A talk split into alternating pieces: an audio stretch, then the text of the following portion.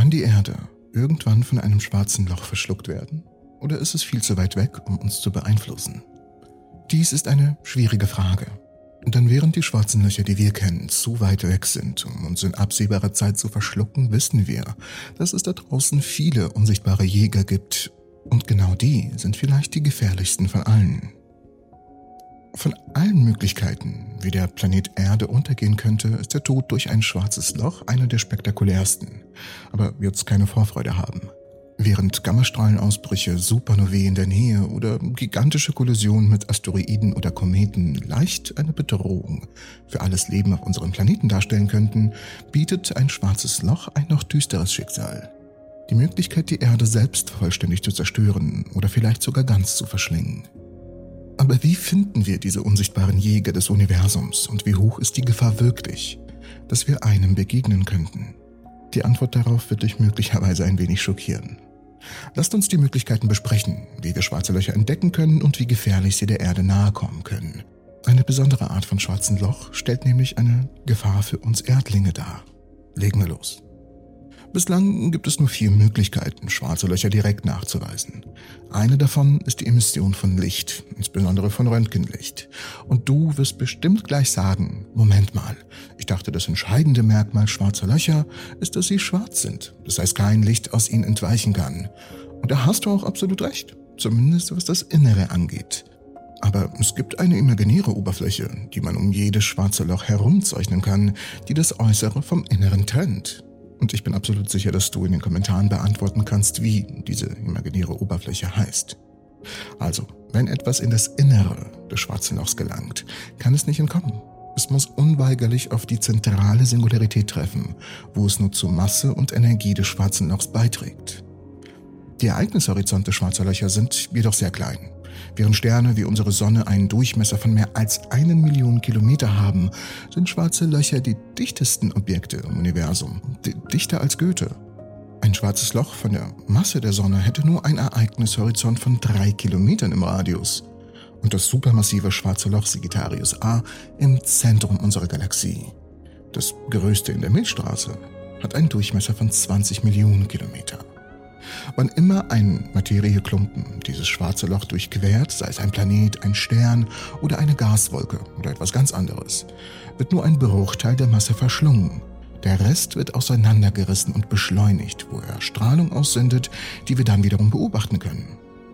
Derselbe physikalische Mechanismus gilt für die weitaus häufigere Klasse von schwarzen Löchern. Schwarze Löcher mit stellarer Masse. Wenn ein ausreichend massereicher Stern das Ende seines Lebens erreicht, kollabiert sein Kern, was zur Entstehung eines schwarzen Lochs führen kann. Obwohl die genauen Details der Frage, was denn eigentlich massiv genug ist, um ein schwarzes Loch zu erzeugen, nicht bekannt ist, geht man davon aus, dass etwa eins von 800 Sternen, die jemals entstehen werden, dieses Ziel erreichen. Ausgehend von dieser Zahl gibt es also in unserer Milchstraße schätzungsweise 500 Millionen schwarze Löcher.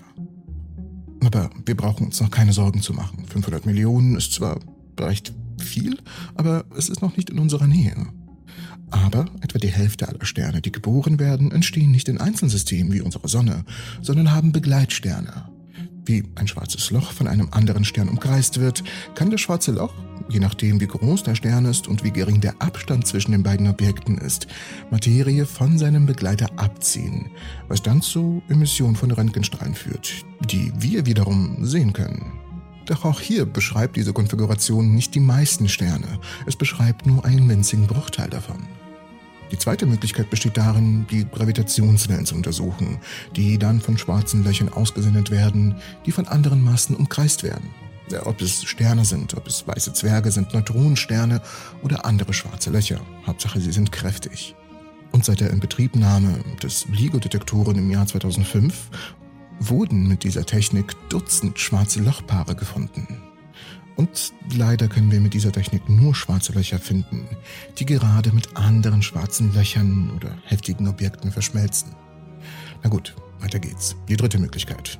Die ist recht neu mit dieser Methode wurde der neue Rekordhalter für das der Erde am nächsten gelegene bekannte schwarze Loch entdeckt, Gaia BH1. Durch die sehr genaue Beobachtung eines einzelnen Sterns im Laufe der Zeit konnten wir ein ungewöhnliches Bewegungsmuster feststellen. Während er sich durch den Himmel bewegte, zeichnete er eine spiralförmige Form nach, als ob er eine unsichtbare Masse umkreisen würde. Anhand dieser Eigenschaft des Sterns und der beobachteten Umlaufbahn konnten die Forscher verstehen, dass es irgendwas um ihn herum gibt, irgendwas, was einen gravitativen Einfluss auf ihn ausübt, ein schwarzes Loch. Und einige schwarze Löcher wurden auf diese Weise entdeckt, wobei Gaia BH1 mit einer Entfernung von 1560 Lichtjahren das der Erde am nächsten gelegene bekannte schwarze Loch ist. Und nun kommen wir zu der vierten Methode, die zum Aufspüren von schwarzen Löchern, auch wenn sie bisher am wenigsten erfolgreich war, die einzige ist, die die Hoffnung hat, die meisten schwarzen Löcher, die wir noch nicht gefunden haben, aufzuspüren. Das Gravitationsmicrolensing. Man bedenke hier einen wichtigen Punkt. Jedes schwarze Loch und in der Tat jede Masse im Universum übt einen Gravitationseinfluss auf das Gefüge des Raums selbst aus und bewirkt, dass sich der Raum krümmt, wo auch immer er sich befindet da sich die Planeten, Sterne und schwarze Löcher in unserer Milchstraße im Laufe der Zeit relativ zueinander bewegen, wird es schließlich zu einer Ausrichtung zwischen ihnen kommen. In diesem Fall wird die Hintergrundlichtquelle durch die Auswirkung der gekrümmten Raumzeit aufgehellt und verzerrt. Es kann durchaus sein, dass sie einfach nur aufblitzt. Ein Phänomen, das als Gravitationslinseneffekt oder für diese kleinen Punktmassen als Gravitationsmikrolinseneffekt bekannt ist und es uns ermöglicht, die Eigenschaften selbst unsichtbarer Vordergrundmassen wie schwarzer Löcher zu rekonstruieren. Und unter der Annahme, dass schwarze Löcher zufällig in der Galaxie verteilt sind und dass es tatsächlich einige hundert Millionen von ihnen gibt, bedeutet dies wahrscheinlich, dass der Erde am nächsten gelegene schwarze Loch, ein unsichtbares schwarzes Loch, etwa 40 bis 80 Lichtjahre entfernt ist. Und das ist etwas ganz anderes, als wenn das nächste schwarze Loch über 1000 Lichtjahre entfernt ist. Plötzlich fühlen wir uns vielleicht nicht mehr so sicher. Und in der Tat, wir sind nicht unbedingt sicher. Wenn ein schwarzes Loch die Erde berührt, wird es uns natürlich verschlucken. Aber wir brauchen nicht verschluckt zu werden, um katastrophale Folgen zu erleiden. Wenn ein schwarzes Loch einfach nur sehr nahe an der Erde vorbeizieht, würde es so ein gigantisches Gezeitenstörungsereignis auslösen, ein Ereignis, bei dem der Gravitationseinfluss des schwarzen Lochs auf der näheren Seite der Erde so viel stärker ist als auf der entfernten Seite der Erde, dass es tatsächlich beginnt, unseren Planeten auseinanderzureißen. Das schwarze Loch würde unseren Planeten zu einer Spaghetti formen. Und tatsächlich haben Astronomen genau diesen Prozess wegen dieser Dehnungseffekte, die schwarze Löcher auf Objekte haben, Spaghettifizierung genannt.